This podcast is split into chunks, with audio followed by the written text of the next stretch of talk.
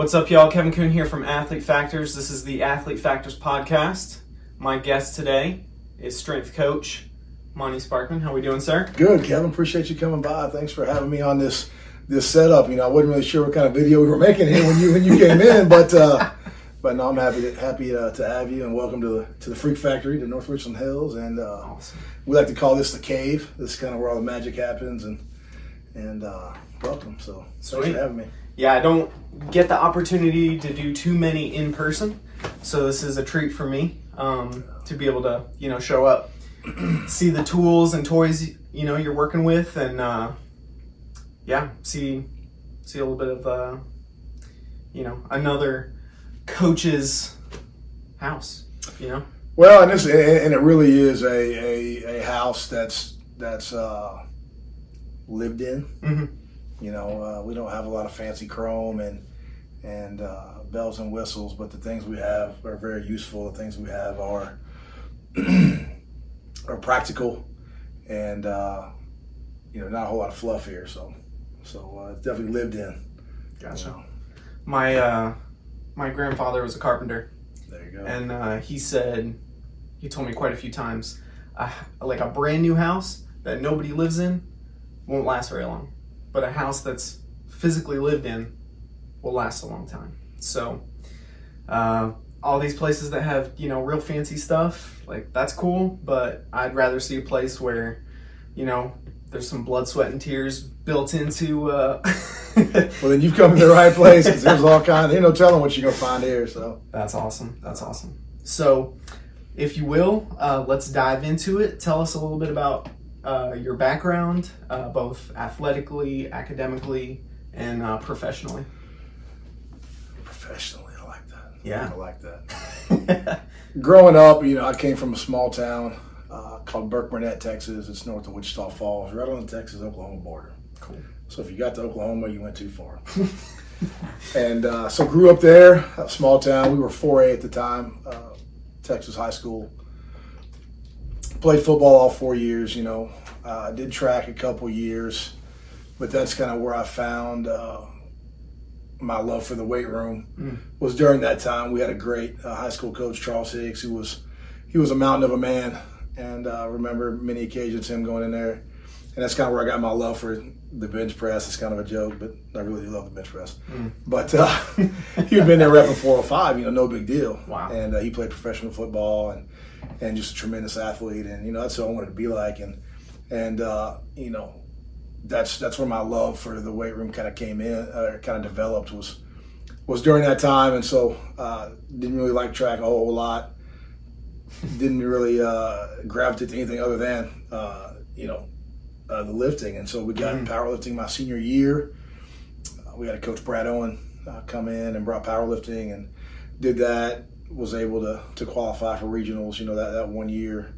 And again, by today's standards, I wasn't very strong at all, but it was good, you know. And so did that.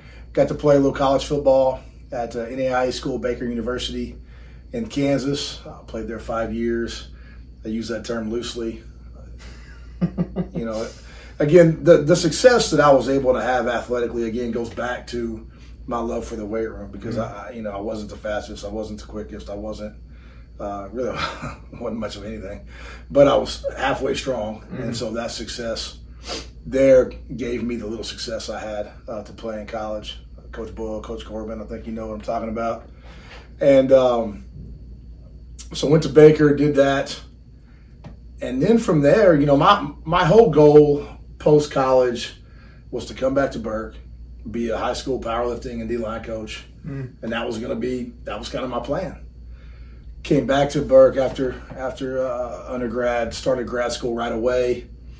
Not in exercise science. Like, I don't have any formal, what do you call it, scholarly, I guess,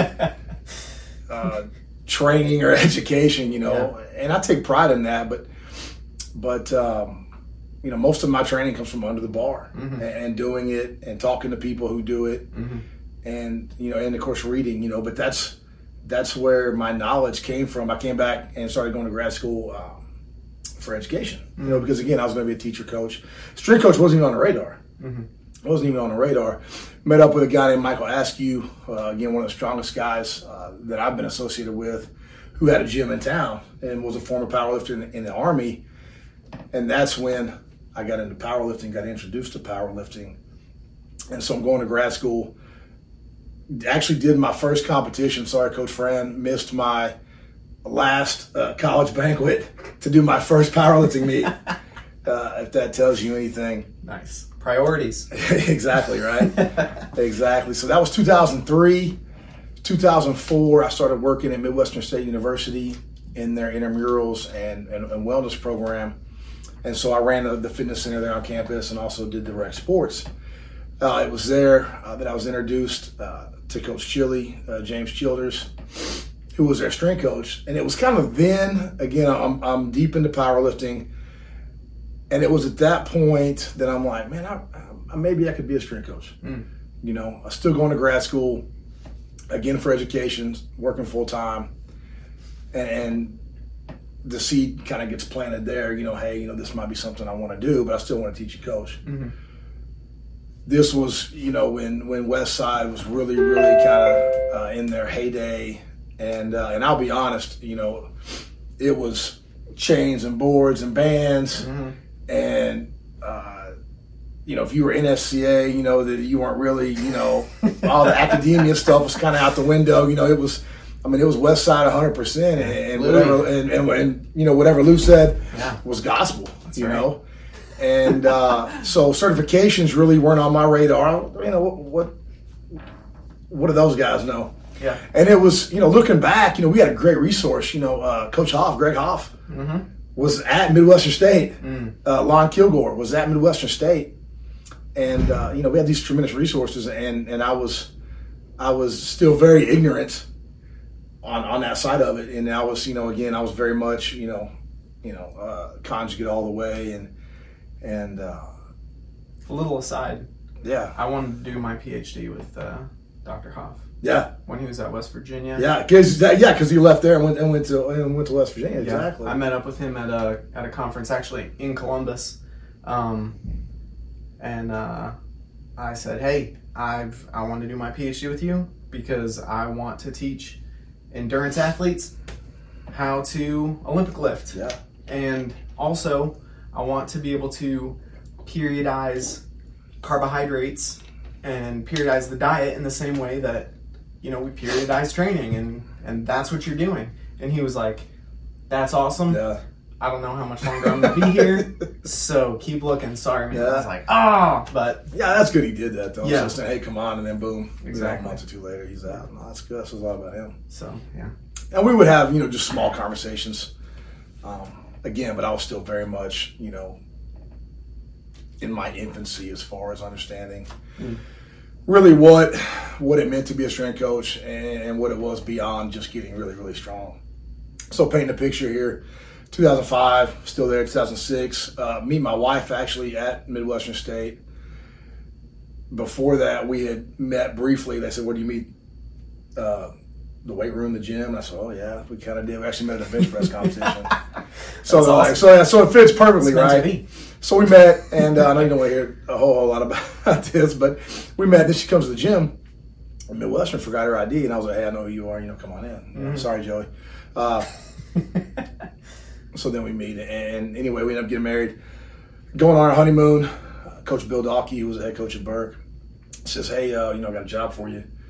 I said, great, I'm going on a cruise on our honeymoon. I'll call you when I get back. So get back and again, got my first coaching job back in my hometown. I was coaching middle school there. Still very, very heavy into powerlifting at that point. My wife was in the military at the time, and so she was stationed there at the base. Did that for a year, and they said, hey, it's time to move. So we moved to Virginia. Mm-hmm. And that was really, you know, I credit a lot of my development, a lot of my growth to my time at VMI, Virginia Military Institute, under Coach Jimmy Cole, Jay Johnson, Jimmy Whitten, Phil Sabatini. Those guys were tremendous mentors for me on the academia side. And then really, you know, they were my education, you know, because again, I wasn't formally taught. Mm-hmm. you know, everything I had learned, I had read or again experienced, and here I am at the college level as an instructor teaching other cadets this, and so I was very much kind of learning, you know, as they were, kind of the whole physiology, the science, and the chemistry behind strength conditioning, behind, you know, physical development, and we got to spend 3 years there, and again, Jay would have conversations back and forth all the time about, you know, who's a better athlete, the 400-pound bencher or the 400-pound cleaner? And, of course, I'm like, the bench presser all the way, you know, 405. Excuse me, why not? You know, he's like, Monty, no, you're stupid. You know, think about the force created and the displacement. And I'm like, Jay, no, cleans are dumb, you know. And so, you know, bench squat, deadlift, and because, again, I'm looking, I'm powerlifting all the way, you know. Yeah. We actually wrote an article, Jay, Phil, myself, and Phil. You know, Phil was a football strength coach, who is a tremendous Olympic weightlifter. Mm-hmm. I mean, the dude's, you know, built very, very well, and so he's this high level national caliber Olympic weightlifter, and I'm, you know, just this meathead powerlifter, and so three of us got together and wrote an article for one of the conferences where Phil and I kind of go back and forth defending, you know, which one's better? Yeah, powerlifting or Olympic lifting, nice. You know, which is kind of an age-old debate, yeah. And so from there, you know, again, like I said, you know, Jay was a tremendous mentor for me, and again, just being able to shadow him, you know, because all those guys were strength coaches at the college level. Jay was at Virginia Tech, Coach Cole, had been there for a long, long time. Jimmy Whitten was at Virginia Tech, you know, so they've got this tremendous collegiate strength background. And here I am, just this meathead who likes to bench press and squat, you know, and kind of deadlifts a little bit, not very well, you know. So that was really, those 3 years were very pivotal in me taking off the blinders. And it's not just, hey, powerlifting, West Side. Mm-hmm. It's, you know, it's okay to Olympic lift. You know, it's okay to do kettlebells. It's okay to have a variety of training tools, and again, understand the holistic approach to athletic development. Mm-hmm. So fast forward a little bit, we were there for 3 years, and the wife ended up separating, came back to Texas, and it was, okay, this was 2010. I was like, okay, I'm 30 years old. I want to be a strength coach. What do I do? Mm-hmm. Ended up getting a middle school coaching position. And so 2011, that was 2010, 2011 took my CSCS. So NSCA is not bad anymore. You know, I'm on board. You know, got my CSCS, passed it the first time. Pretty proud of that. Again, you know, no formal education like that. So I feel pretty good about that. Yeah. 2012, again, 32 years old, trying to get an internship because, again, that's, you know, that's how they say to do this stuff. Mm-hmm. Emailed a lot of coaches, and the one guy who emailed me back was Frank Winchard at University of North Texas. Mm-hmm.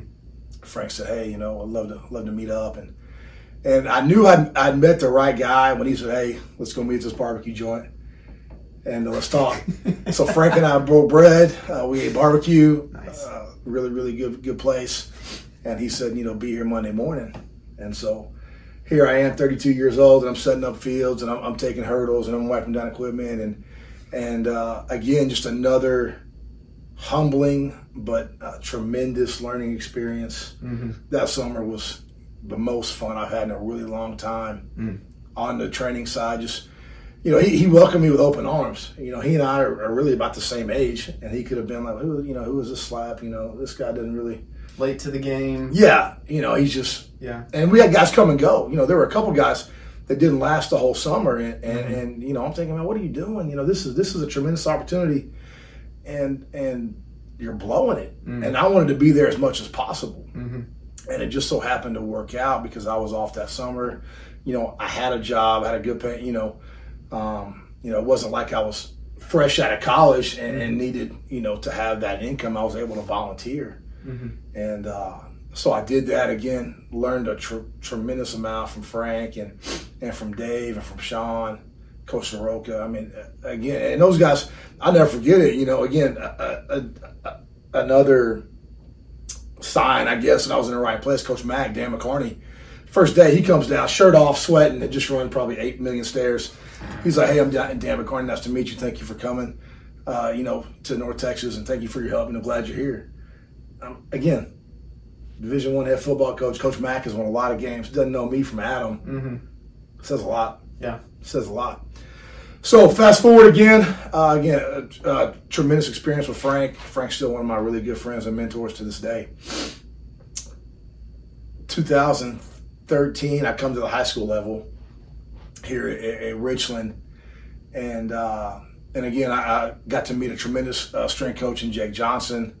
He was, Jed Cates was our head football coach. He was Jed's strength coach here. And again, it's kind of same deal. You know, I come in, you know, just a guy with some success, some background. Mm-hmm. I guess I should back up. When I was at VMI, we started the powerlifting team, and I was able to have some lifters, do some, a couple of national champions, mm-hmm. So, and again, I had a pretty, decent powerlifting record myself, mm-hmm. Coming back to it.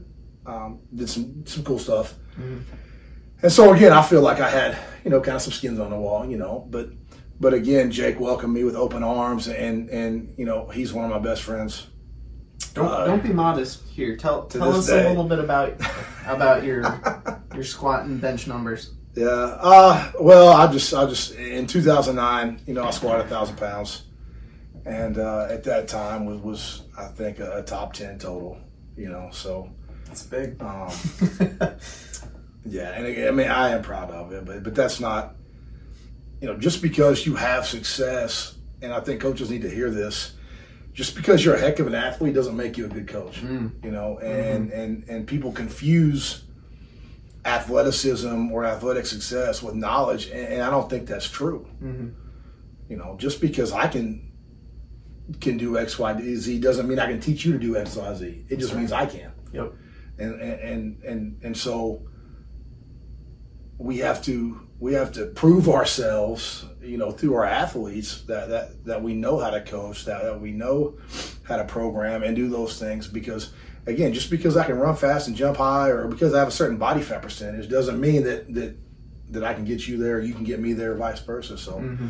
So again, coming in, again, it could have went, a completely different way, but again, Jake welcomed me, opened me with open arms. Again, one of my best friends.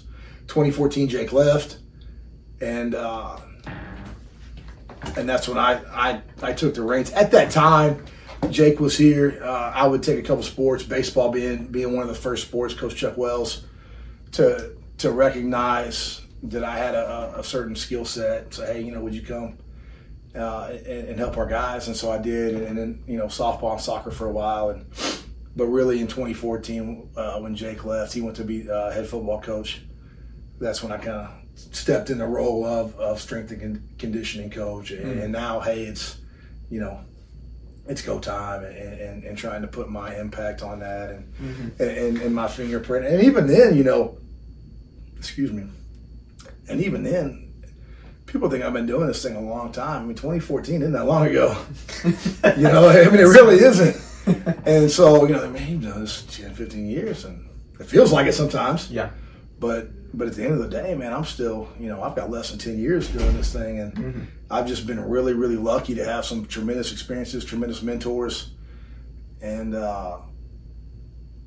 that's allowed me to have kind of the success that I've had, mm-hmm. because I still feel like I'm learning every day. I still feel like, I'm screwing up every day, making mistakes every day, and so, always learning from those. But mm-hmm. so that's kind of a long roundabout way of how I got here. I've been here 7 years now. And, each year we've gotten a little bit better. Each year our program's evolved more and more. And mm-hmm. And so, yeah, like I said, I just, trying to not screw up. Hey, well, if you're not making mistakes, then you're not trying to get as much as you can out of your Absolutely. Athletes, and you're not learning. So no doubt. You kind of no doubt. And sometimes it's hard to learn something from being successful all the time. And that's the other thing, you know, you talk about successful and having success as a high school strength coach, it's kind of a double-edged sword. And what I mean by that is the great thing about high school kids is their training age for the most part 0, right? Mm-hmm. So you can throw, you know, BOSU balls and towels in there and say, hey, come back in 6 weeks and test them again, they're going to get stronger. Yep. You know? Yep. Or you could have this fantastical, perfect laid out macro cycle, mesocycle, micros, and they're going to get stronger. Yep. And so how do you determine, well, hey, was that good? Was that bad? And I think that's where we have to be careful as high school coaches, mm-hmm. because the good thing is everything works. Yeah, Dan John says everything works for 6 weeks, but then what? Well, but the bad thing is everything works. Exactly. You know, and so it's one of those things where you really got to be careful about how we do this, because, you know, you could really, really affect them the rest of their life, you know, in a very negative way. For sure. And so, you know, I take this job very seriously, and one that I have a lot of pride in, you know, because, you know, we do try to set these kids up to have success, you know, post high school, whether it's going to college or whether it's, you know, going to college or going to the workforce, you know, because mm-hmm. we've all met those athletes who are broken, and I've broken some athletes. I mean, I think we all, you know, have cracked a few eggs trying to make that omelet, yep. you know, and I'm not opposed to saying that, you know, but obviously those become less and less, you know, as we get more experienced, and I think you have to be objective in how you look at your training, and not hey, this is what we're doing and how we're doing it, we've done it this way, or I did this at the college level, so mm-hmm. this is how we're going to do it. I mean, you have to be progressive in how you set things up. For sure. No, I think along those lines, you've got to address the athlete right where they're at. And if you're trying to lay a collegiate level program on top of a middle school athlete, like, sorry, they're not going to be able to handle that. You know, and you bring up a really, really good point, because there is still this gross need for qualified strength coaches, athletic performance coaches at the high school level. Mm. And, you know, in a lot of ways, a high school coach, I get it. Hey, so-and-so runs this offense, we're going to run this offense. Mm-hmm. So-and-so runs this defense. Well, so-and-so does this program. Well, dang it, if it's good enough for Clemson, well, we're going to do it here. Yes. Yancey does it at Texas. Well, that's what we're going to do here. But that's not where our athletes are. Mm-hmm. That's not where our athletes are. And so your programs have to be layered. They have to be developmental. They have to be set up in a manner to meet them, like you said, to meet them where they are. Because if you don't, then, yeah, they might survive the program. But, again, you don't know what 2, 3, 4 years down the road looks like. And have you burned a steak, so to speak. I'm talking steak like meat, you know, because I like to eat. And I relate everything to food. If you get on my Instagram and social media on a Sunday or Saturday, there's a good chance there'll be a steak on there, you know. You know, you hear the term slow cook them. Mm-hmm. And that's something that I've adopted. I think I first heard that back in the early 2010s, you know, with Cobbs and those guys at Baylor. They were talking about slow cook them. You know, mm-hmm. don't be in a hurry. You know, let that thing simmer. Mm-hmm. You know, which is tough because, you know, you've got those outlier athletes that you want to turn it up. Hey, what can you do? Yeah. You know. And, hey, coach, I want some more. Yeah. What else can I do? And you're like, ah. And so you have to. You have to think about, am I doing something for my ego to feed my ego? Mm. Or am I doing this because this is what that athlete needs? Mm-hmm. And it's a constant give and take. It's a constant struggle. You know, again, we just had our tree trunk Thursday. Sometimes we squat on Thursdays. We call it tree trunk Thursdays. And we had an athlete who's like, coach, I want more. Okay. First rep was good. Second rep was wonky. Mm-hmm. Rack the weight. Coach, I can do another one. I don't care. Rack the weight. Your technique broke. We're done. Yeah. And so, you know, whereas if I was coaching for me, yeah, let's get another rep. You can do it. You know, toughen up. You know, yep. Fight through it. You know, well, you know, we were talking about Baylor and Jeremy Hefner and Melton and those guys. You know, just because you can doesn't mean you should. Mm-hmm. And Jeremy uses the credit card analogy, and you can bend that credit card, and you can bend it again. Maybe you've heard this. But at some point, that credit card's going to break. Yep. That credit card's going to break, you know. Uh-huh. And so again, the slower the temperature, the less likely we are to break that athlete, you know. Mm-hmm. So again, we have to remind ourselves, especially in this day and age of social media, you know, hey, is this going to get me likes, or are we putting this up there because, hey, this athlete did something tremendous and we want to honor the athlete, or is this, you know, because I want to boost my following? Yeah, you know. So and again, it's a constant struggle, you know. It really is, you know, because I want to be liked. For sure. Yeah. Like me. You know, follow me. You know, so yeah, you know, and again, I'll be the first to admit I'm not the perfect guy in the weight room. If you come in my weight room, you're going to see things that are really good and see things we need to work on, you know, but we're always striving to kind of improve on that. Gotcha. That's awesome. So, I grab my notes here. Yeah, absolutely. So tell us a little bit about why you love being a strength coach. What's like when you wake up in the morning and you're like, oh, I could roll over and go back to bed, or I could go in and hit some weights and coach some athletes. Like, what's your why? What gets you up? I think the coolest thing about my job is getting to share my passion with other athletes. You know, I've learned so much from the weight room.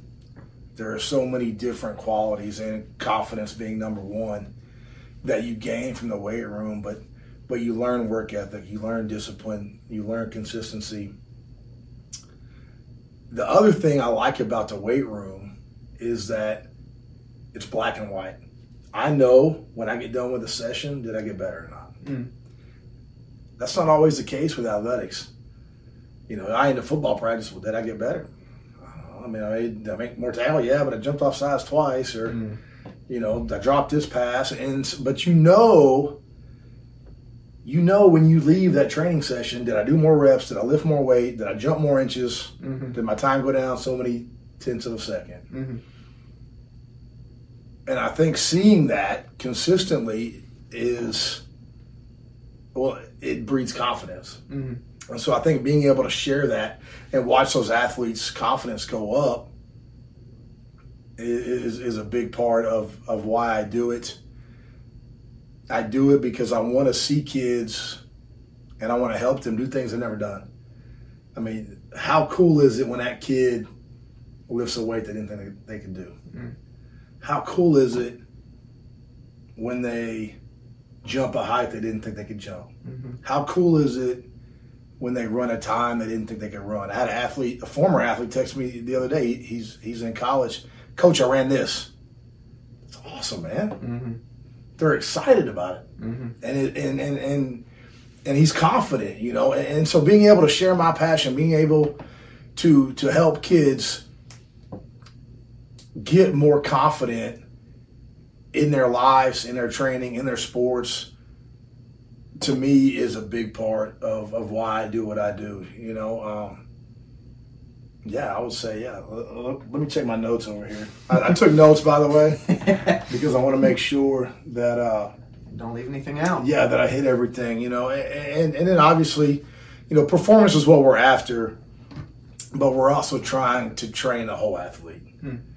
You know, we're trying to instill in them qualities that are going to help them be better husbands, fathers, mothers, wives, just better people. And I think you can do that a lot with the weight room and with the performance side of your athletic program. And so that's a big deal for me. And I think what we try to do here is when these kids leave our program, yeah, they're bigger, faster, stronger, but they're better people. You know, so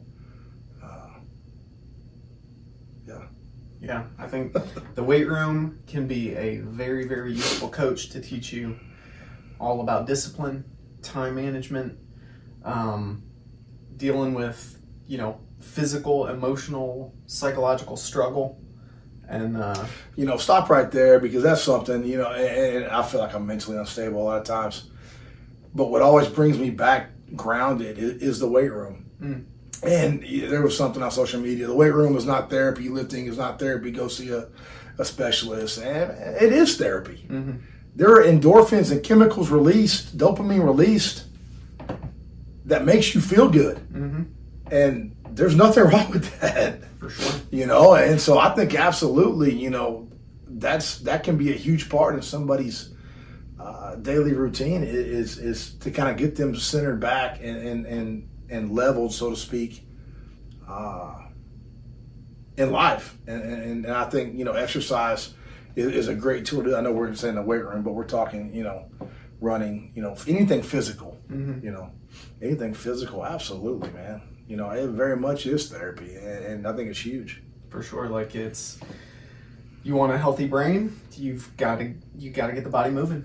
Yeah, there's somebody has done a study on it, I'm sure. I just, you know, again, it's completely under the bar, anecdotal. Yeah. I get done training, I feel good. Well, yeah. That's all I need. I don't need some study that says, well, it releases extra dopamine. And, mm-hmm. No, one of my clients a couple weeks ago showed me a study where individuals who were medicated for depression, if they walked, I think it was 3 times a week for 45 minutes, they could get off their meds. Wow. Yeah, there you go. I mean, so, what else do you need? Yeah, just, you know, get up and move. Yeah, absolutely. And the lessons that you'll learn doing stuff that makes you really uncomfortable are only going to help you down the road. So. Excuse me. A little rumble there. That's a chocolate milk. Chocolate milk. So, tell us a little bit about the differences between the way you train personally and how you train your athletes. Or is it all the same? Yeah, no, it absolutely is not the same. And that's what our head coach will tell you. When I went in and said, hey, you know, do I get to finally do this now? And he's like, yeah. And I had to convince him, you know, hey, we're not going to be powerlifting meatheads. You know, yes, that's my passion. It's who I identify as. It's the way I train, but that's not necessarily the best way to train athletes. Mm.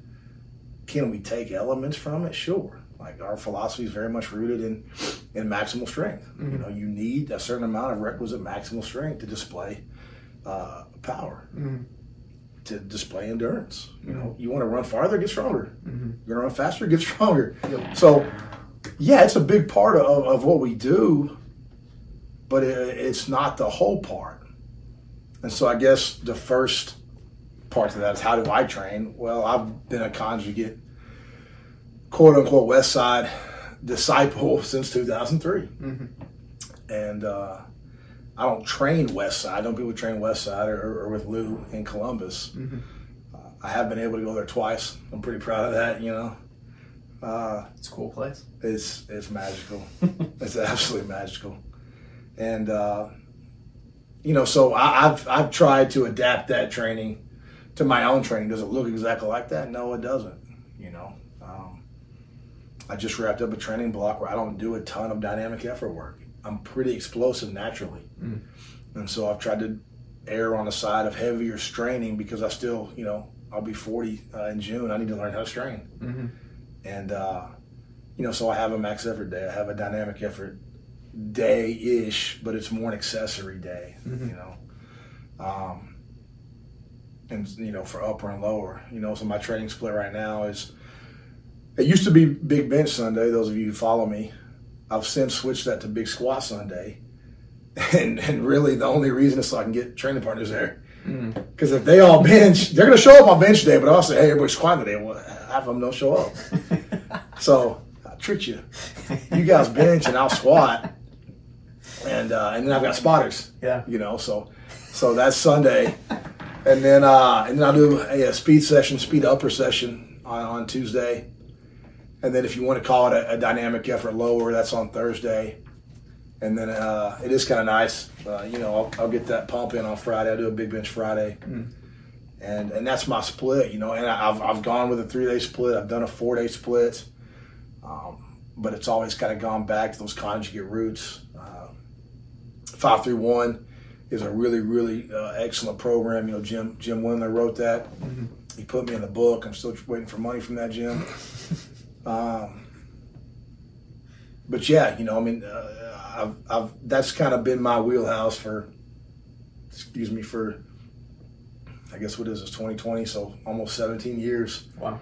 You know, I've been rooted in in the conjugal world. Mm-hmm. Now, with my athletes, I was fortunate when I interned in North Texas with Frank. He introduced me to Jokin and the tier system, and that to me makes the most sense for training not just high school athletes but any athletes. Athletics is a whole body activity. Mm-hmm.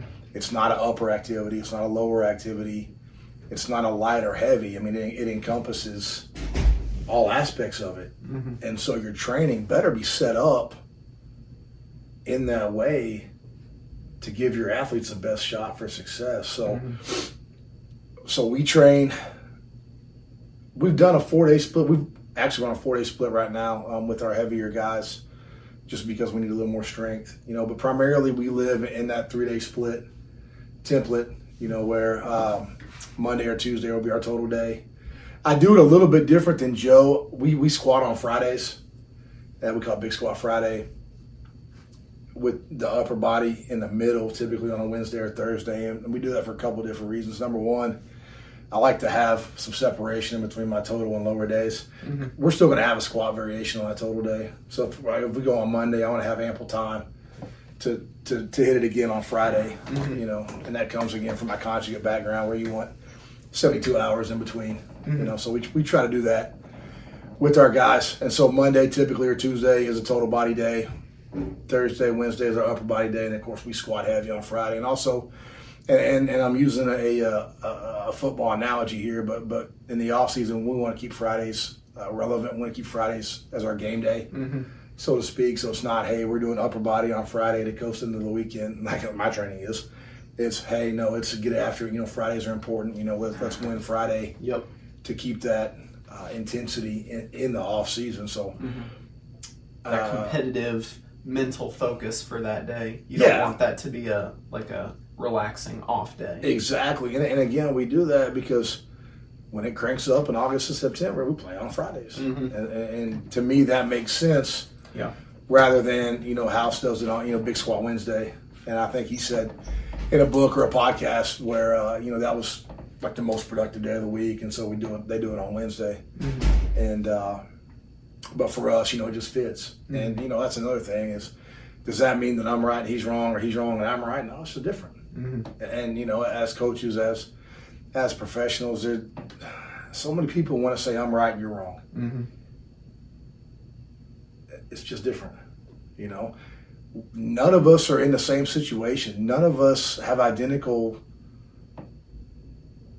experiences or athletes, and so our things better look different. Mm-hmm. You know? There's too many variables for there to be, you know, this cookie cutter approach. Exactly. But then again, you got to be educated and you got to have those tools. If all you got's a hammer, then all you're going to have is a hammer. Mm-hmm. When you need a screw, I mean, you know, it may not be what you need. Mm-hmm. And so having a diversified toolbox, you know, whether it's Olympic lifting, powerlifting, kettlebells, body weight, you know, whatever it is, you know, try to diversify yourself as much as possible. Again, everybody thinks, you know, I'm this powerlifting meathead. In a lot of ways I am, mm-hmm. but you don't see that in my training. Mm-hmm. You know, you'll go in and you'll see a kettlebell.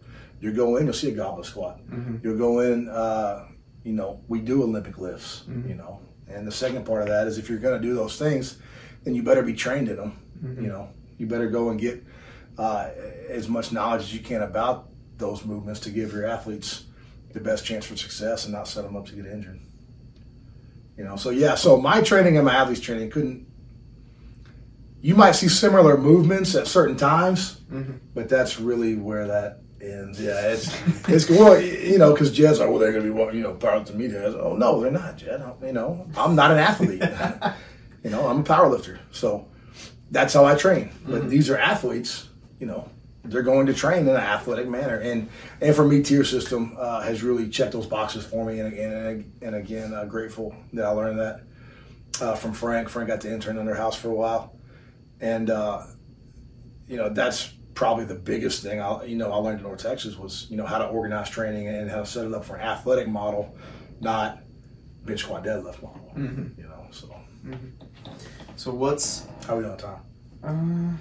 You need to be done at 1:45? We're about 1:30. Yeah, we're good. We ain't even through half of this shit. Hey, all right. We might take an interim. Okay. We'll let them roll, and then you might have to edit this out. It's good. Yeah, that's fine. Yeah, then we can come back in. This is good stuff. It's fun, right? Yeah. You just tell me when we need this to. This is good stuff. We need to take a break. We'll take a break at 1:45. All right, cool. Yeah. So, what is the most fun thing, or what are you most passionate about teaching your athletes? I like to teach them the why behind it. You know, because that to me links that connection to, what am I trying to say? I guess it's a bridge from sport to weight room or field or whatever it is. You know, hey, why are we doing this? Mm-hmm. And being able to explain that to them, hey, we're doing this because on the field you're doing this. And then watching that light bulb go off and go, oh, yeah, it makes sense. Mm-hmm. Again, because, you know, I have to fight that persona constantly of we're just trying to get big and strong. We're trying to get big and strong. You know, we're trying to look like you. No, you're not. Mm-hmm. No, you're not. Mm-hmm. And so for me, when I can give them that why, when I can make that light bulb go off in their head, this is why we're stopping on the box, or this is why we do jumps, or this is why we're throwing. That to me is really, really fun, you know, and having them make those connections. And then it just gives them, you know, more buy-in, and it makes them work a little bit harder, because now they understand, you know, hey, we're doing this because it's going to help me jump higher. Mm-hmm. It's going to help me, you know, make that tackle better, or have more stamina, you know, late in the game. That's really, really big, you know. I think being able to show an athlete, like, here's the cause and effect. Right. Like, when you can translate that, you know, that scenario for them, like, hey, when you're at this point in the game and this is happening, do you want to be able to do this?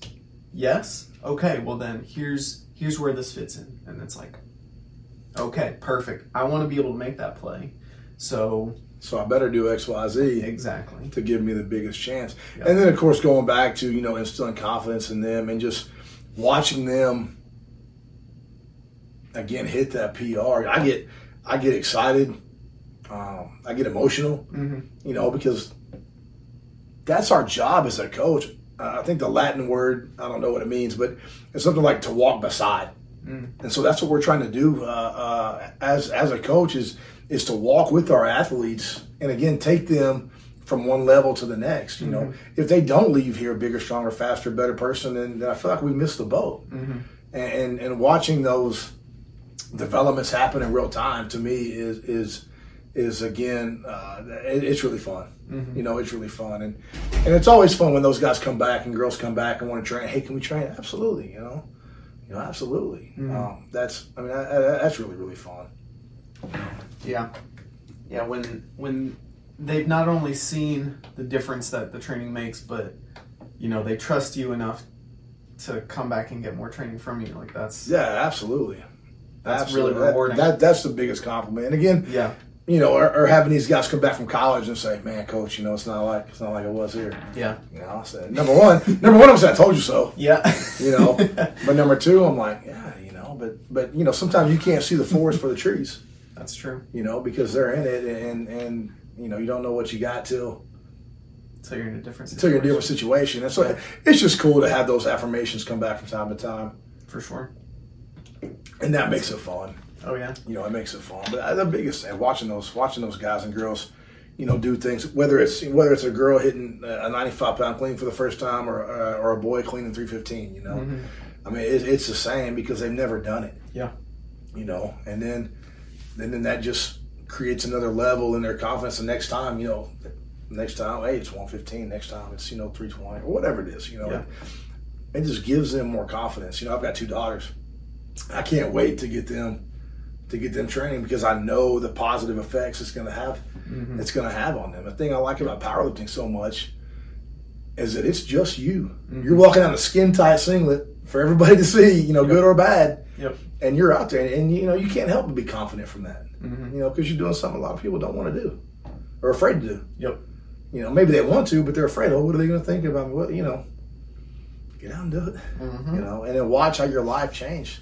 changes from that, because, you know, confidence, I think, gives you, can open a lot of doors for you. Mm-hmm. You know, I think it can open a lot of doors. So for sure, that's so true. Like getting out of your comfort zone, doing stuff that other people aren't willing to do. Like, that reminds me. So my parents were missionaries. So when I was growing up, we were traveling quite a bit here in the U.S. Yeah. You know, building financial support, and then we went to the Philippines, and then, you know, coming back to the U.S.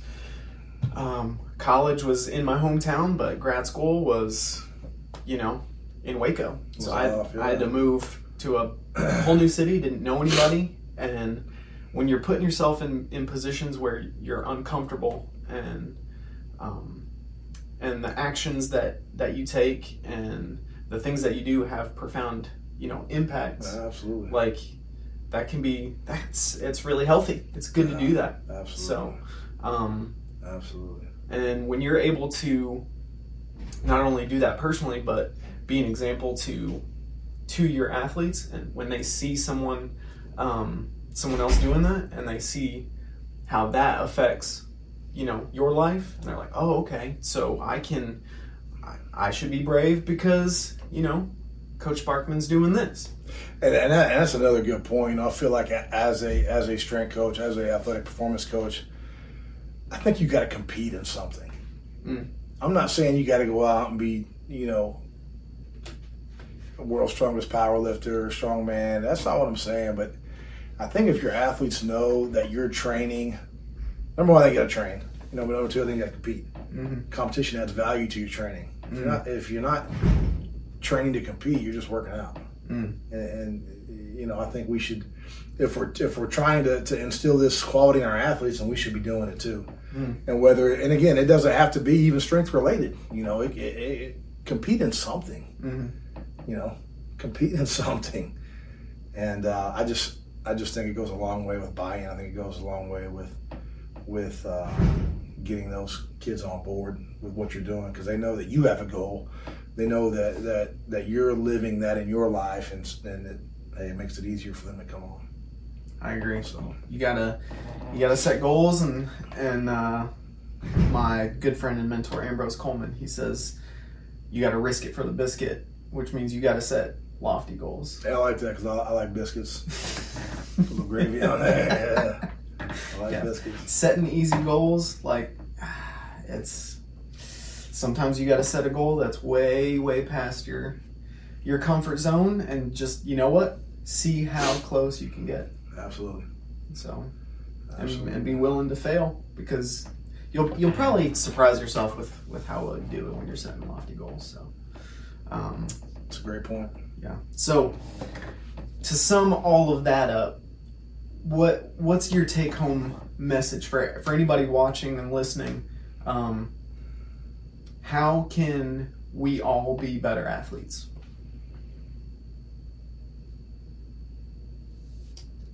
I think the cop-out answer is to get stronger. You know, I mean, I hate to say it, but just I think it's true. I think getting stronger goes a long ways in life. Mm-hmm. Coach Ray Ellsworth at Texas A&M, she said strength fixes a lot. Mm. You know, mm-hmm. And I believe that. I believe that.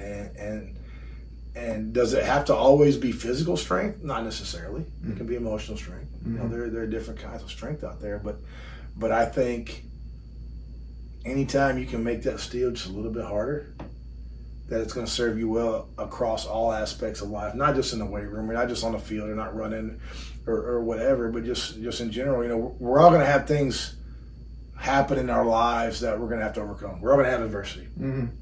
And I think developing a stronger resolve, and developing a strength-based mentality that's going to allow you to push through some things, you know, during those dark times, during those uncomfortable times, that maybe someone who doesn't have that background isn't going to be able to do. Mm. And so, yeah, I mean, you know, it's one of those deals where, yeah, it's a cop-out answer, but I think it really, you know, get stronger. Mm-hmm. You know, get stronger, whether it's more push-ups, whether it's pull-ups, you know, whether it's, you know, 1,000-pound squat. You know, get stronger, and I think your life's gonna change for the better. I really do. Mm.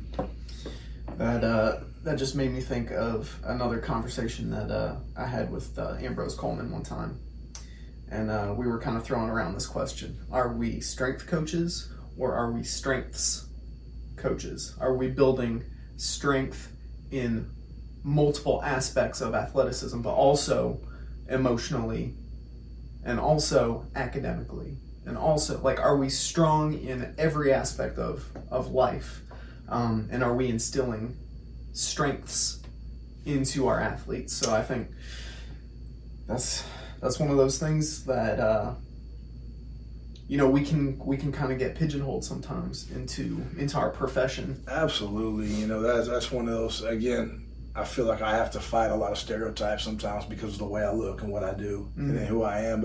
But you're right. The whole, I mean, we could probably sit here and come up with 8 different better names for what we do than strength and conditioning coach, you know, mm-hmm. because it does encompass so much more than lifting and running, you know, or maxes and PRs, you know. Mm-hmm. I mean, there is so much more to what we do than the weight room, you know, and the great ones are able to balance all of those almost simultaneously, you know, because sometimes we are that father, sometimes we are that mother, sometimes we are that, we're that hammer that they need to hear some tough love, you know. Sometimes, you know, we have to give a little, you know, life advice about, hey, you know, hey, I want to do this. Well, what do you think? Well, you know, what do you think? You know, mm-hmm. you know, sometimes we're a counselor, you know, sometimes, yep. sometimes we just got to listen. Yeah. You know, hey, I just need, you know, because our kids are going through, you know, who knows what these days. I mean, we got a lot of broken kids mm-hmm. and come from broken families. And the one constant that we have is that room, is that field, you know. Barbell weighs 45 no matter where you go. Mm-hmm. You know, the Henry Rollins quote, 200 pounds is always 200 pounds. You know, that might be the only consistent thing in our life. Mm-hmm. So, you know, we do wear a bunch of hats, and like I said, the great ones do it well. And it's not just bars and plates. You know, there's so much more that goes into it. So much more. Mm-hmm. Yeah, one of my clients when I was working corporate fitness, one time said, "Hey, I don't really care what we do training wise. I don't really have any training goals. Just." You're cheaper than a therapist, so just listen. There you go, and that's so true. And that's so true. You know, we are. You know, it's kind of like that hairstylist. You know, where they, yep. you go and you sit in the chair. Of course, I don't have to deal with that anymore. But yeah, man. You know, and I would say, you know, if you do like to train, if you should train, but you should train with a group. You know, mm-hmm. don't train alone. Mm-hmm. You know, training. You know, I want to bring as many people on this journey as I can, mm-hmm. you know, and it's not to be done alone or in a void or with your headphones on or in front of a camera. You know, training is just as much a social event as it is an exercise event. You know, I think you got to have, you know, great training partners and you know, I was listening to, again, going back to Lou. I was listening to Lou yesterday. I tweeted about you know, the first thing a man needs is a great power rack. The second part of that is the second thing a man needs is great training partners. And I think, you know. Yeah, that quote that you posted, what was it? Show me your training partners, and I'll show you what kind of lifter you are. Yep. Yeah, that's powerful. Huge. It's huge, you know, and that's the things we try to instill in our athletes. It's not, yeah, I'm the coach, and yeah, we have a coaching staff, and that's our title coach, but there's only 10 or 12 or one of us. Mm-hmm. There are 50 or 60 athletes. Mm-hmm. There are 50 or 60 coaches in here who can coach. Mm-hmm. And so that's the other thing we try to do, and that's what I tried to do when I was at VMI, is to make our lifters independent, you know. Some coaches want their athletes to depend on them. I don't want them to depend on me. I want them to go anywhere, perform any lifts. Mm-hmm. We're talking powerlifting here, but I want them to be able to go to a meet and do it themselves. Mm-hmm. They don't need me to go, hey, coach, can you wrap my knees? Or hey, coach, can you do this? No, become independent. Mm-hmm. I think that's I think that's huge. I think that's a huge quality that we have to develop in our athletes, is that sense of independence, because we're not going to be there. You know, we can't be there to hold their hand. And yeah, it makes us feel good when they need us. Mm-hmm. Hey, coach, can you do this? You know, and again, the thing I get asked, like, hey, coach, can you spot me? Can you spot me? There's 30 other guys in here. Pick somebody else. Mm-hmm. I'm not always going to be there. It's not because I don't want to. Yeah, I'd love to go spot everybody. But again, there's only one of me. Mm-hmm. You know, the biggest thing that I want my athletes to leave here with is I want them to be able to walk in any other coach's weight room and be proficient. Mm. You know, because they're not all going to train like me, mm-hmm. and I'm okay with that. Right. But they should at least be able to have that foundational knowledge, mm-hmm. of movements, that they can go in and pick that up, you know, pretty fast, and be adaptable to whatever training environment they get put into. Mm-hmm. But yeah, that's the biggest thing is to give them a sense of independence, you know? Mm-hmm. So, what were we talking about? I don't know. We're just okay. Jumping all over. It's evolving. Yeah, we are. It is evolving. Which is good. It's kind of like our template. It's evolving. That's a whole nother conversation. Well, that's probably a good place to take a little break, and then we'll jump back in with a couple more questions. Awesome. Ready break. Sweet. Alrighty, so we're back. We just finished up a session with, was it football players? Yeah, so we just finished up our freshman, we call it our developmental group, our freshman athletic period with about 50 freshman football players. Yeah, and it's pretty awesome. Just to kind of give a rundown of that, it was our lower day. Again, tree trunk Thursday. Tomorrow's a half day for us, so you know we got to get our squatting in. And today, our lower movement was front squat. We front squat to a box, and we do that for a lot of different reasons, but the biggest one being consistent depth. Mm-hmm. You know, as you know, if to an athlete to squat, they're gonna squat as high as they can, and so you know we want to have great technique, you know, through a great range of motion. So they did that. We paired that with hurdle mobility and push-ups, and then we did a called our RDL complex, where we went through lifting the bar off the ground, called lift-offs, and then we went through our power position progression, where it was three different positions, one just above the knee, high, and then above the knee, and then below the knee. Mm-hmm. Again, just teaching those movement patterns in a safe way that's progressive and broken down, mm-hmm. and systematic. You know, we don't Olympic lift our freshmen. I like them to get strong with the deadlift and specifically the trap bar, mm-hmm. and the front squat, and I do that for a lot of reasons, but the biggest two being, if you can start correctly and you can finish correctly, meaning start pulling off the ground, mm-hmm. lift off, trap bar, deadlift, mm-hmm. finishing correctly, meaning catch it low, front squat. The jump or the middle part tends to take care of itself, in my opinion. Mm-hmm. I am USA weightlifting certified, so that, you know, I know this isn't their necessarily top-down approach, mm-hmm. but it's what works for me in that I mesh a little bit of powerlifting, because I still want to load them. I think we can load them, and I like the trap bar for that. I think it gives them a better position, mm-hmm. and it's safer, in my opinion. It's easier for them to pick up, mm-hmm. and then with the front squat, you know. And they're doing this after going through our extensive Block Zero program, which we run through football season. You know, so during end season they do all Block Zero, and then we start them. We come back with our trap bar and our front squat with the lower body. And for us, it works. You know, again, it may not be for anybody else, but for us, it works. You know, and it worked really well. We were able to get. We've now got a trap bar for every platform. So again, there's no sharing per se. You don't have to wait for somebody else. Exactly. So again, that's just one example of how you would marry your equipment up with kind of your philosophy, mm-hmm. you know. So that's what we did. Again, it took us about 30 minutes, and we were done. We were out of there. Yeah. So a couple things I noticed that I really liked was the timing system that you have set up. Yeah, so we use a program called Rack Performance. We've been using Rack for about 3 or 4 years now. And really what it does is it allows me to coach. It allows me to work. Frees you up. It frees me up to work the room. I'm not blowing a whistle. I don't like whistles. Mm-hmm. But again, it takes eyes off of a timer and a clock. You know, I got to go next. It allows me to coach multiple athletes across the room.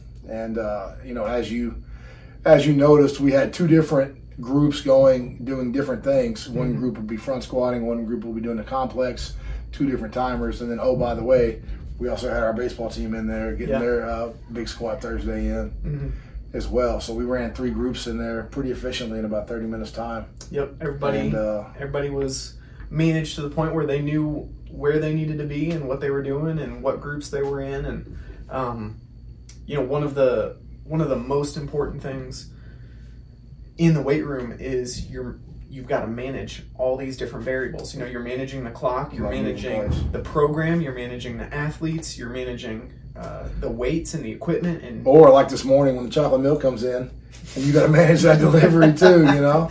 Yeah. So the more you can free yourself up to just coach, I think, you know, the more effective you can be as a coach. If you've got to, like you said, watch the clock and make sure that, like, you know, everybody's doing this, and you got to manage this over here and this over here, and you're also kind of delegating within those groups. Like, hey, you know, you need to be watching out for the other guys in your group, and you know, before you started everything, you gave out, you know, 3 or 4 specific cues, so everybody not only knows what they need to do, but then they also know how to coach, you know, their teammates. So I thought that was really is another way to manage things globally, so that you could focus specifically on, you know, when an athlete was, you know, not in an ideal position, whether their feet were kind of turned out or whatever the case may be, you could kind of holler over there. You could walk up and say, hey, make sure we're doing this and this and this. And then, you know, when I first started, you know, I wanted to rattle off 10, 20 different cues, and like, then you end up with paralysis by analysis, because they're like, whoa. But, you know, sticking with the big stones or with the important things. Absolutely. Then that frees you up to walk around the room, and, you know, you can target things a little more specifically that way. So I really like that. Yeah, that's, you know, cueing is obviously a hot topic, and that's something that I've tried to be better at, because I'm the same way where I want, you know, shoulders back, you know, knees out, knuckles down, chest up, you know, and then by the time I miss the rep, you know. Yeah. And so you try to keep your cues to 2 or 3 words. You know, ideally, if you could just say one word, you know, toes. They know, boom, fix your toes. Knuckles, knuckles down, you know. You know, that to me is better.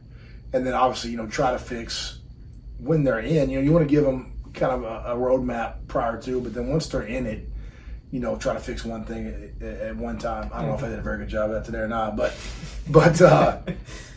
yeah, you know, try to pick that one thing. Hey, fix it on this set. Next set, maybe try to fix something else. You know, so it's not chest up, butt back, knees out. You know, 8 different things. They want, you know, and they just look at you like, you know, because they are freshmen. They're different animals. For sure, they're different animals altogether. But with any level of athlete, you know, the more simplistic you can make it, the more success I think they're going to have. You know, and I think sometimes we jargon things up, or we complicate things to make ourselves feel like we're a little more important or special. Exactly than what we really are, you know. Yeah. So simple cues and to the point, I think go a long way with all athletes, you know. Yeah. The other thing I really appreciated was the emphasis wasn't on how much weight. The emphasis was on task competency first and then task completion. Like, do it well and then get your reps in. Yeah, and that's the other big thing, and I tell our guys all the time, you're not going to impress me with how much you lift. You know, I've been around some of the strongest guys out there, and so my view of strength is skewed, number one. So number two, your, you know, 300-pound bench or 500-pound squat, yeah, it's impressive, it's good, but you know, no one in there is going to impress me. And so, you know, it takes the pressure off of them, like, you know, because I remember when I was their age, I wanted to, hey, coach, watch this. Yep. You know, trying to hit those 2 plates for the first time or 3 plates or whatever, you know, whatever it is. And, you know, but yeah, you know, we definitely have a movement first philosophy, which again, I'll never forget. I did my first clinic talk was at Baylor. and we talked about our middle school program. I was at the middle school at that time, and one of their coaches on staff, I won't name who it is, but they came up to me and was like, wow, coach, you know, I thought it was going to be a bunch of, hey, look how strong this kid is and that kid is. Mm-hmm. But it was a lot of body weight movements, you know, kettlebell movements, and that made me feel good, mm-hmm. you know, because again, you know, we all tend to judge a book by its cover, and, mm-hmm. and you think somebody like myself coming from my background, you know, wants to hang their hat on strength, and I don't know if you noticed, but our record boards aren't even up right now. Yeah, you know? Walking past that, I was like, oh, there's no numbers up there. Yeah, like, there's no numbers, and we're getting. I'm not gonna say we don't test, because I feel like having benchmarks is important, mm-hmm. but that's not where we hang our hat. Mm-hmm. You know, mm-hmm. you heard me say that they're not rolling bars and weights on a basketball court or football court. You know, on a Friday night, you know, yep. they're not doing that. Mm-hmm. And at the end of the day, they have to be great movers. They have to be great athletes. Yeah, it's a piece of it, but that's not the only piece, mm-hmm. you know. And it wasn't always like that here. You know, there was a time where we hung our hat on how strong we were. Mm-hmm. But those are some of our worst performing seasons, you know, because, again, we're not going to powerlifting meets. Right. If we were, then yeah, heck yeah, you know, we're gonna be okay. But mm-hmm. but it's football, it's baseball, it's basketball, it's track. You know? Yeah. Those are athletic movements, and so, you know, being able to make that bridge, you talk about making that connection between the field and the weight room, you know, that's huge, you know, because there are going to be kids like myself who are really, really strong and couldn't play a lick, and then there's going to be kids who can't, you know, lift the barbell but are tremendous athletes, mm-hmm. you know, and so you got to keep the main thing, mm-hmm. and that's, you know, improving their ability to perform whatever sport it is they're playing. I think that's huge. Yeah, you know, we're not hung up on numbers. We are gonna have a couple benchmarks, but I think those type of numbers can be a crutch sometimes, mm-hmm. because you're unsure with how you're programming, and you're unsure with the effectiveness of your program, mm-hmm. and so you have to test to satisfy that need as a coach. Okay, we are getting stronger. I can look at a kid and watch their movement pattern and watch the way they move a weight and very quickly determine, hey, he moved that better than last week. Yep. Or that didn't look very good. Mm-hmm. You know, like our freshman Thunder group, you know, they're struggling right now off the floor. Mm-hmm. And so one of the other things that I learned from Frank, you know, a little saying or whatever is, you know, don't load dysfunction. Mm-hmm. You know, allow them to work through it, yep. you know, with a safe, manageable load, mm-hmm. but we don't want to ingrain bad movement patterns, yep. you know, but so many people, hey, it's the end of the season, whatever season it is, football, whatever, got to test them. Why? Number one, it should be a time of regeneration and recovery, mm-hmm. you know, and number two, they're not ready for it, so. Mm-hmm. That was a mindset that I had to change when I got here. You know, hey, season's over. We're not going to test. You know, we're going to go back to some block zero foundational movements. Give them a chance to recover from a season that started in June with mm-hmm. summer training. Yep. You know, and it's hopefully December, so you got 6 months of playing, mm-hmm. and give them a chance to recover, regenerate, and re-energize. You know, and then. You know, after that 2 or 3 week period, now we can get after it. Mm-hmm. But again, don't burn the steak. You know, they want to come out the gate, turn that heat all the way up. You're going to burn it. Yep. You're going to burn it. So slow cook them. But you have to have confidence in your coaching ability, mm-hmm. and your training style to be able to do that. Mm-hmm. And I think, you know, that's where having somebody who's competent in your weight room, somebody who's qualified, who's certified, who that's what they do, goes a long way. For sure. So that's a perfect segue into the question I was going to ask next, which is because you have to manage all of these things, because you have these specific, unique responsibilities, where does the role of continuing education and in certification, where does that fit in? I think it's vital. You know, that was the first thing that I did, even before I got hired as a strength coach, was I took, back when USAW had two certifications, a club mm-hmm. coach and sports performance, I took both of those on my own. Nobody paid for that. It was on me. Mm-hmm. I took the USA Level 1 and Level 2. Mm-hmm. USA Track and Field Level 1 and Level 2. Mm-hmm. Then I took my CSCS. So I had, and not this, and don't misconstrue what I'm saying here, that you have to be certified to be a great coach. That's not what I'm saying. Mm-hmm. But what I am saying is that those certifications legitimize your knowledge base, and they give you a foundation for the programming you're doing, the advice that you're given, because there are going to be situations where you're going to be challenged. Mm-hmm. And there are going to be situations where if someone's going to question, well, hey, why are you doing X, Y, Z? Well, then you can go back to, well, because I learned it under this program, this certification course. Mm-hmm. And not all certifications are the same. That's where you have, and I'm not going to tell you which one's better than the other, but you have to make that decision mm-hmm. based on your philosophy and your beliefs. But I will say, if you're doing Olympic lifts, you better get Olympic lifting certified, mm-hmm. you know. And the other more practical reason being, you can hurt a kid for life in that room. Mm. No one's going to get injured taking a math test. Yeah. You know, and so we require our teachers to be certified. But yet when they're in a situation to where physical harm can be done to them, we just let whatever coach design and implement and run that program. It doesn't make sense to me. Mm-hmm. And that's why I think that it's crucial, it's vital, and that's really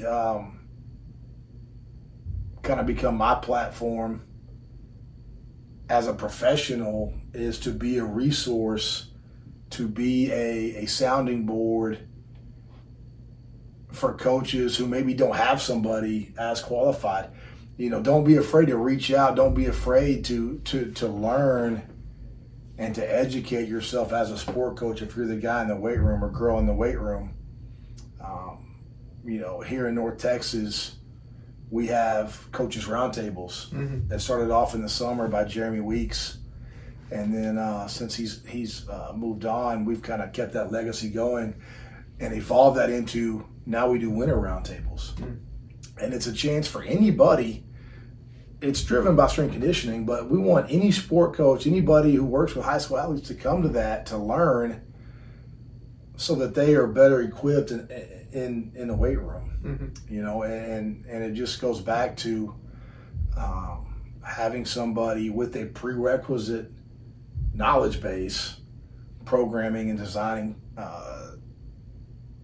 training for our kids to keep them safe, you know, mm-hmm. because at the end of the day, I mean, that's somebody's son or daughter.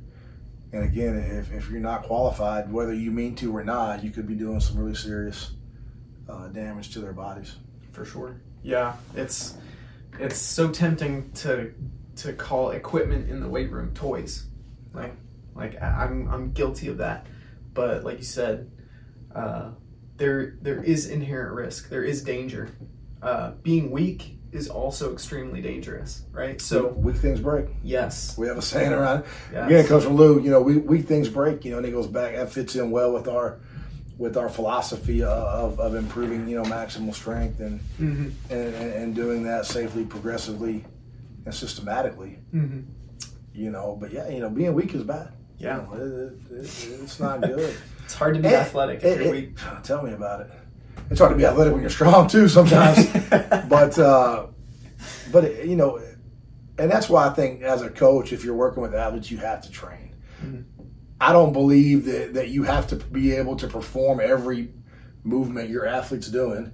I don't think you have to run the program that you do before they do it. Mm-hmm. Again, I think that goes back to insecurities in your competency. Mm-hmm. If I have to test run a program before my athletes do it, then maybe I shouldn't have programmed that in the first place. Mm-hmm. You know? So you don't necessarily have to, and I don't think, you know, you don't have to be able to do all that, but you do need to understand how it flows together. You do need to understand, hey, after heavy squats, a heavy good morning or a heavy pull may not be the best for our guys, mm-hmm. you know?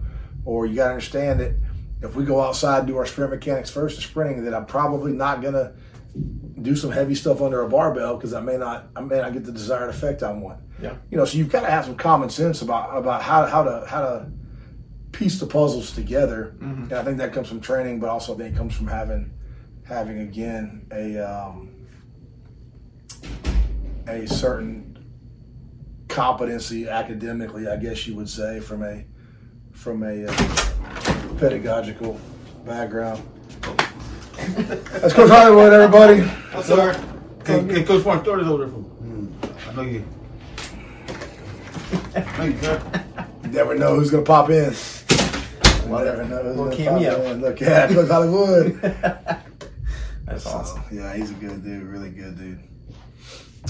So, you know, certification is important. Mm-hmm. And I think it goes a long way to legitimize what we do when you have a process to I guess earn the right to do the job. Yeah. You know, because so many people are armchair strength coaches, just like mm-hmm. they're armchair sport coaches. Well, hey, you know, well, I like to work out, so I can do that. And unfortunately, that's how that role gets delegated a lot of times, is the coach on the staff who likes to work, or the biggest, strongest coach. Okay, well, hey, you're the strength coach. Well, this is what I did back in college, or this is how I train now. Yeah.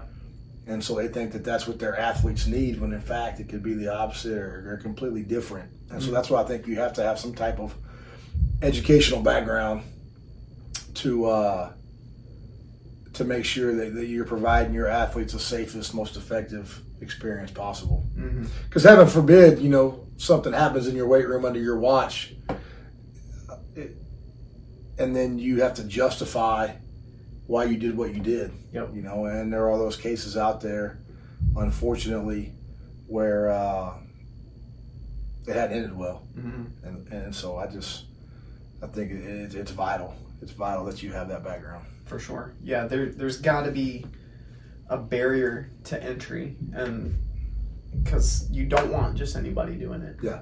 So the risks are there, and a lot of times they're a lot higher than we sometimes think or assume they are. So absolutely, having that barrier to entry, I think certification is a good, you know, it's a good minimum for sure. And I think that's a good way to put it. It's a baseline. Mm-hmm. It's a baseline knowledge base. It doesn't guarantee that you're going to be the greatest strength coach in the world. Right. No more than being a certified teacher means you're going to be teacher of the year. Cool. Yeah, but it does give you, again, that minimum barrier mm-hmm. To be able to do it. Mm-hmm. No, I think you're exactly right there. The differences at that point are going to be how much time you spend, you know, on your own, continuing to learn other things, and, you know, picking other coaches' brains and interacting with other professionals, other strength coaches, you know, people kind of who are also in the realm of sport performance but may not necessarily be the strength coach or serve in that role. You know, people like exercise scientists who are kind of in the trenches of the research area, physical therapists, athletic trainers, there's a whole lot of different bubbles that overlap when it comes to athletic performance. And that's the thing, you know, and you bring up another good point, is that you can't be the expert in everything. Mm-hmm. You know, and that's what I tell new coaches or coaches looking to get in this profession, is find one thing and be really, really good at it. Make that your niche. Mm-hmm. For me, obviously, it's maximal strength development. For somebody else, it might be speed development. It might be movement. But then you better have this network of coaches around you where you can draw and pick from and say, hey, what do you do here? You know, mm-hmm. How do you handle this? Or what does this look like? You know, because you've got to have all those parts in your program. Mm-hmm. And you can't know everything. Right. You know, again, another quote by Joe Kins, he says, you know, he starts everything off by saying, I know what I know, and I know what I don't know.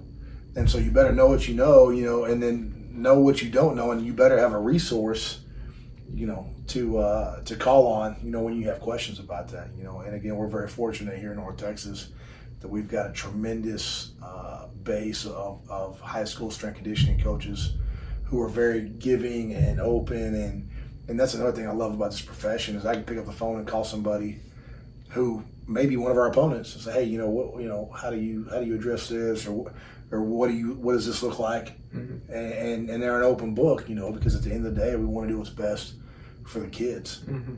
And having that network and having those resources, I think are vital. Don't be afraid to pick up the phone and call somebody, mm-hmm. Because they just might pick up, Yep. And then it's like, okay, coaches, good coaches want to share. Mm-hmm. Good coaches want to share, and at the end of the day, none of this stuff is new. We think that we're inventing this new system, or we think that we're inventing these new movements, and they've been around for 50 to 100 years before us, and so everything's stolen. That's what I tell people all the time, none of this stuff is mine. It's stolen from somebody, mm-hmm. And like I said, coaches want to share, so don't be afraid to reach out. Yeah. Oh, yeah. A previous guest said that he likes to steal with his eyes. There you go. So he sees what other coaches are doing. He's like, okay, I think that can fit into my program here. This is an obvious weakness in my programming, so I'm going to take that, utilize that, make my program stronger. But that's the thing. If you don't ask, then, or if you don't know what other coaches are doing, then you're going to have gaps. So yeah, and what do they say? The worst phrase is we've always done it this way, mm-hmm. And I almost do that to a fault, and a part of it I feel like I've got undiagnosed ADD, but I'm constantly trying to evolve and change and differentiate and have variety, mm-hmm. because I feel like if I don't, then I'm falling into what we did this way last year, mm-hmm. it worked last year, or it worked 2 months ago. Yeah. And so, it's almost to a fault. I have to be careful because every week can be completely different. But I do think it's important to be progressive, mm-hmm. And to not get set in. Hey, this was a great training session, or hey, this was a great program. Boom, let's just press play again. Mm-hmm. There's always something you can tweak, always something you can modify, mm-hmm. to make that better. For sure. So, not to put you on the spot, but. Mm. What are you learning right now? RPR. RPR is on my mind. And I was fortunate 2 weeks ago to go to the track football consortium that was in Dallas. And I highly recommend that. It's a plug for Tony Holler, but also for Chris Corfist. Chris mm-hmm. is a big part of RPR with JL. And that's on my mind right now. Mm-hmm. And trying to... first of all, understand it and kind of wrap my mind around it, but then be able to implement that holistically within our program.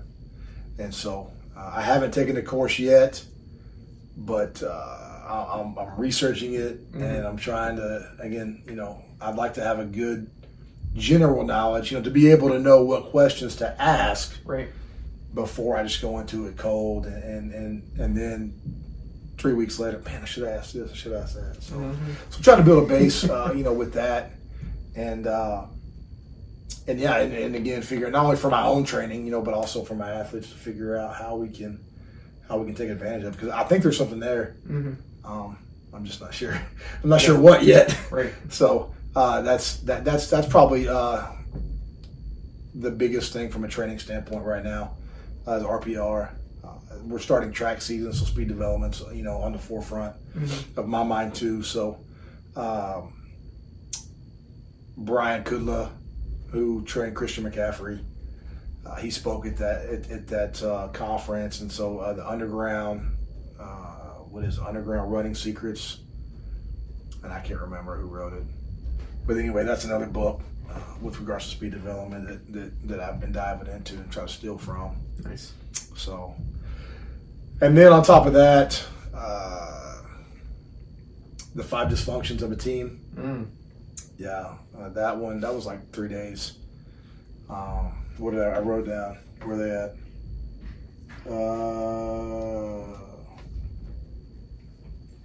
Where's the question? Oh, yeah. Five destruction of a team. Death by meeting. That's another big one. Which really, you know, okay, so death by meeting, I'm thinking that they want to do away with meetings and they want to – that's not it at all. It's just how can you make your meetings more productive. Yeah. You know. And then the third book that I've got I haven't read yet is How to Be an Ideal Team Player. So that's coming. So different books that aren't necessarily on training, but can be very impactful for sure. Within our group. So yeah, those are kind of the big things right now. So there's a little bit of like coaching philosophy, management type stuff, and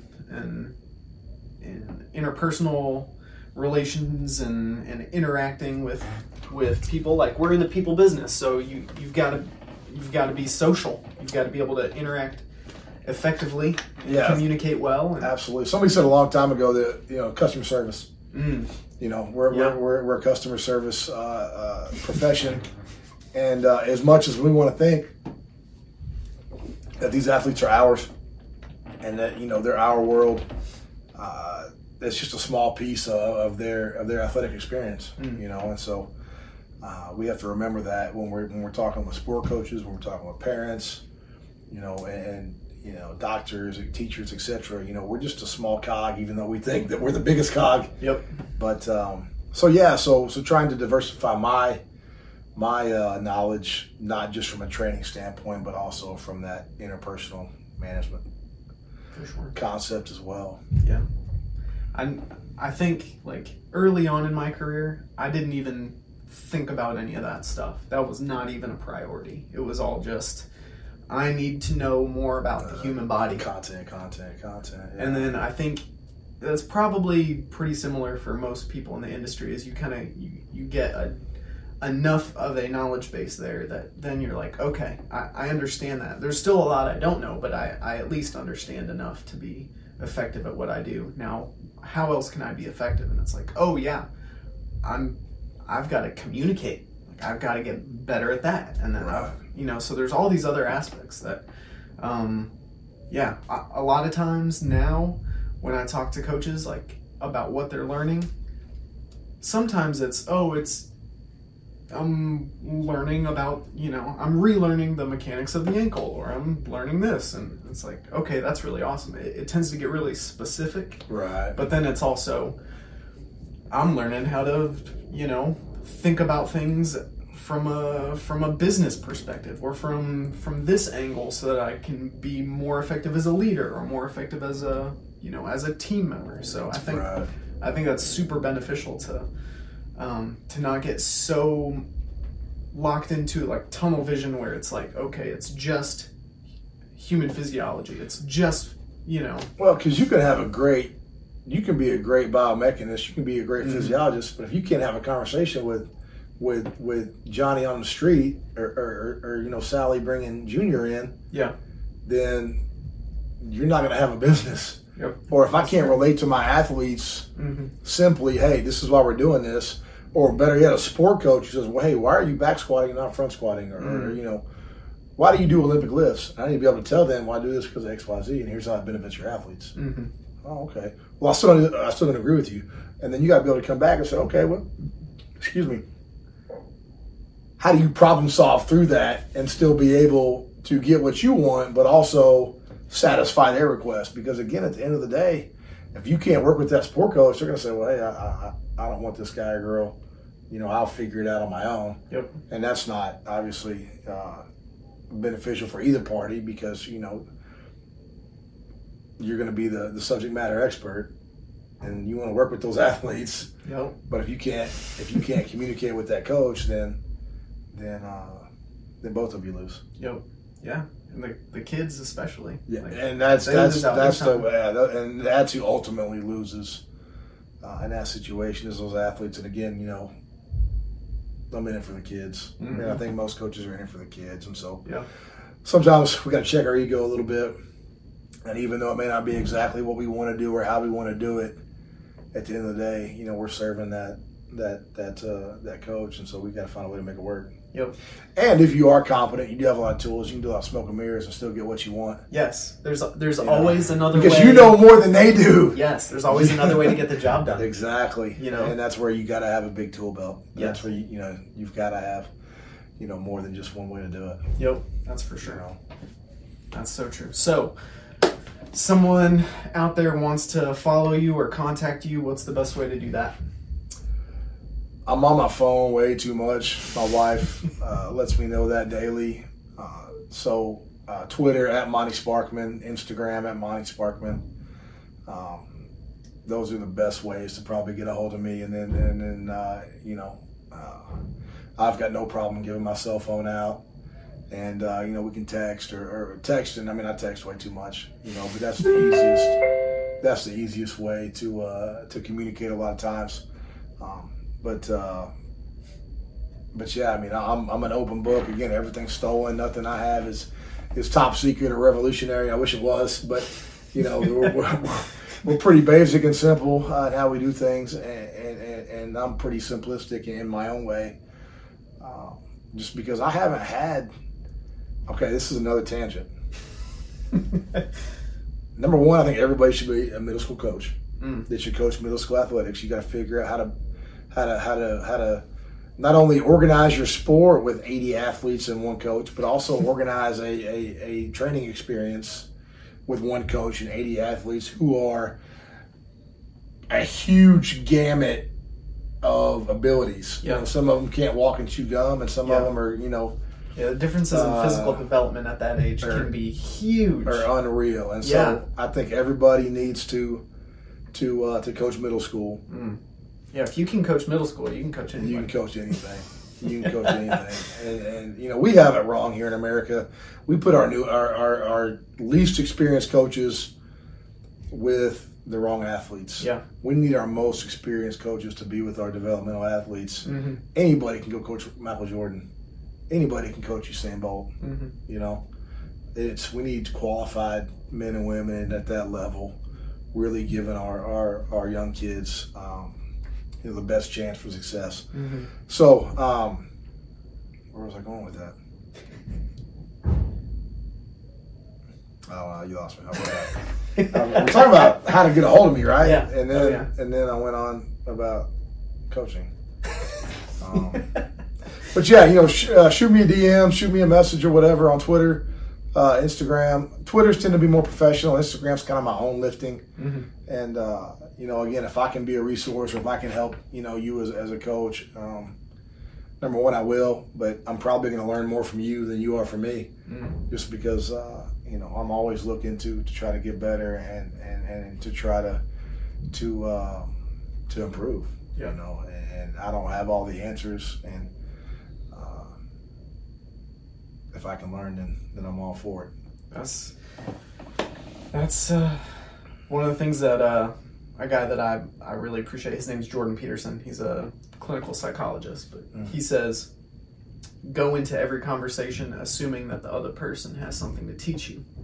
Because if you don't, absolutely. If you go into it like I know everything I need to know, and this isn't a conversation, this is an interview or something like that. If you do it that way, then things tend to fall apart pretty quickly. Right. But yeah, so I love that. Like, and I'm guilty of not doing that sometimes, but it's a good reminder. Oh, so, absolutely. Absolutely. Every conversation you have, you can always learn something too. So that's good stuff, man. No question. So, let's round it out. What's something that anybody watching or listening needs to hear? A piece of advice, a quote. How would you close this out? I think we got to close it with how we started. That's get stronger. Yeah. Strength fixes a lot, and each one of us has a unique story. Each one of us is going through something, and can benefit from more strength. And it might sound cliche, and it might, but But I really believe that we all can benefit from getting just a little bit stronger.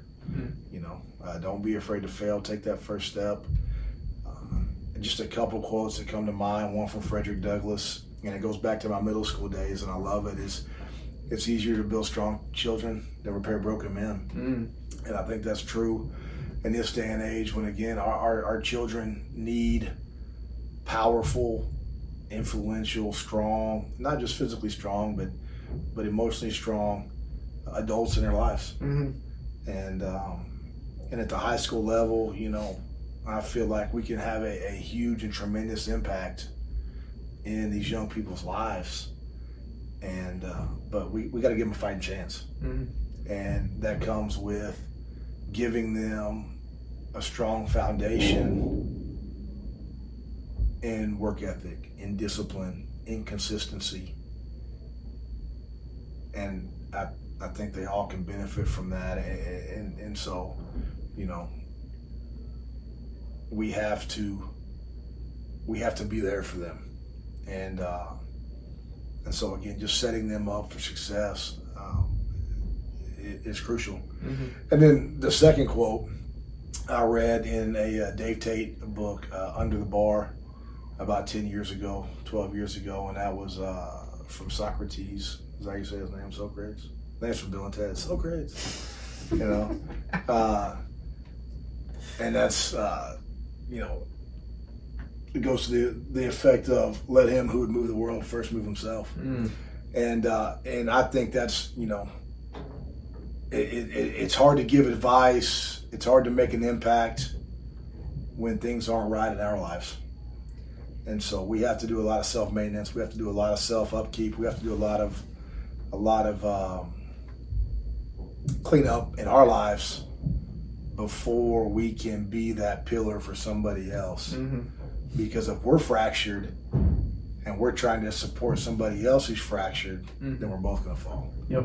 And so, you know, I'm a big believer in trying to, as best as we can, you know, address and fight the demons in my life so that I can be supportive and be a pillar for somebody else. Mm-hmm. And again, I think it starts with us. You know, we have to take care of us. And I think it's even more important in this day and age when everybody wants to grind and everyone wants to be beast mode and everybody wants to brag about how much they're not taking care of their bodies because they're only going to sleep, you know, for 4 hours, and they're waking up at 3 and they're waking up at 4 in the morning and grinding until midnight or whatever. Like, look at me. No, I mean, you know, you're going to break. Yep.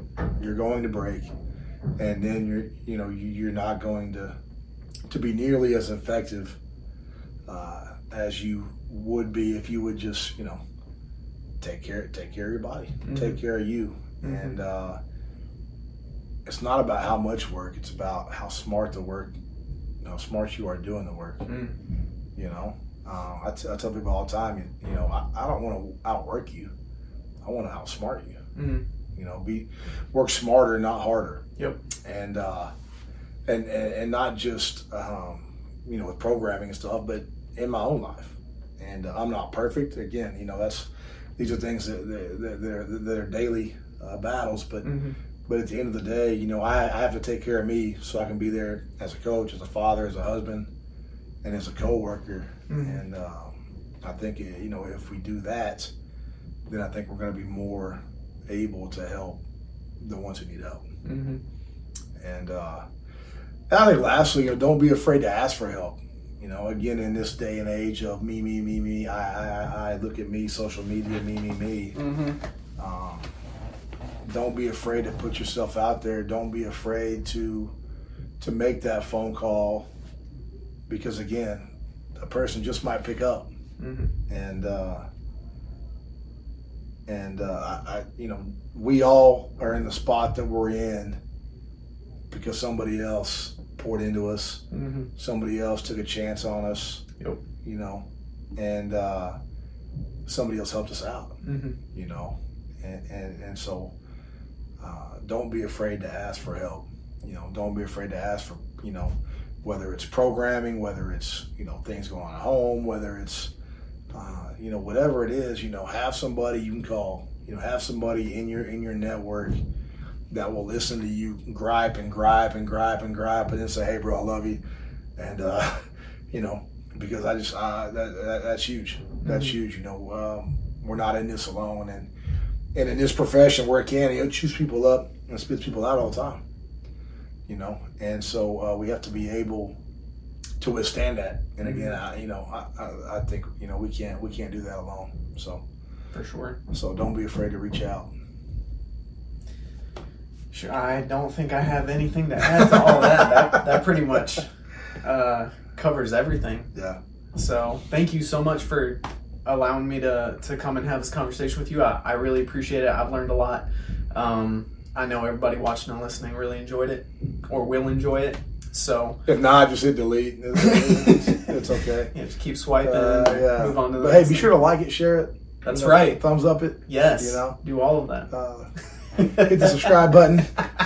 Yes, I always forget to say that. Yeah. So hit the subscribe button. We're going to put a link up here. Okay. I'm not that technical. I don't know how to do all that. There's a subscribe button. There you go. Yeah, be sure to subscribe to my man Kevin. He came out and again, you know, I'm always humbled whenever somebody else wants to hear me ramble about you know, strength and life and just things going on with me. So again, I'm humbled and I appreciate it. For sure, man. This has been great. So. All right. Well, thanks so much. For sure. Well, I'm sure we'll do it again in the future. But hey, we've got to have a round two. For sure. We've got to have a sequel. All right, y'all. Thanks for watching and listening. And stay tuned for next week's episode. Adios.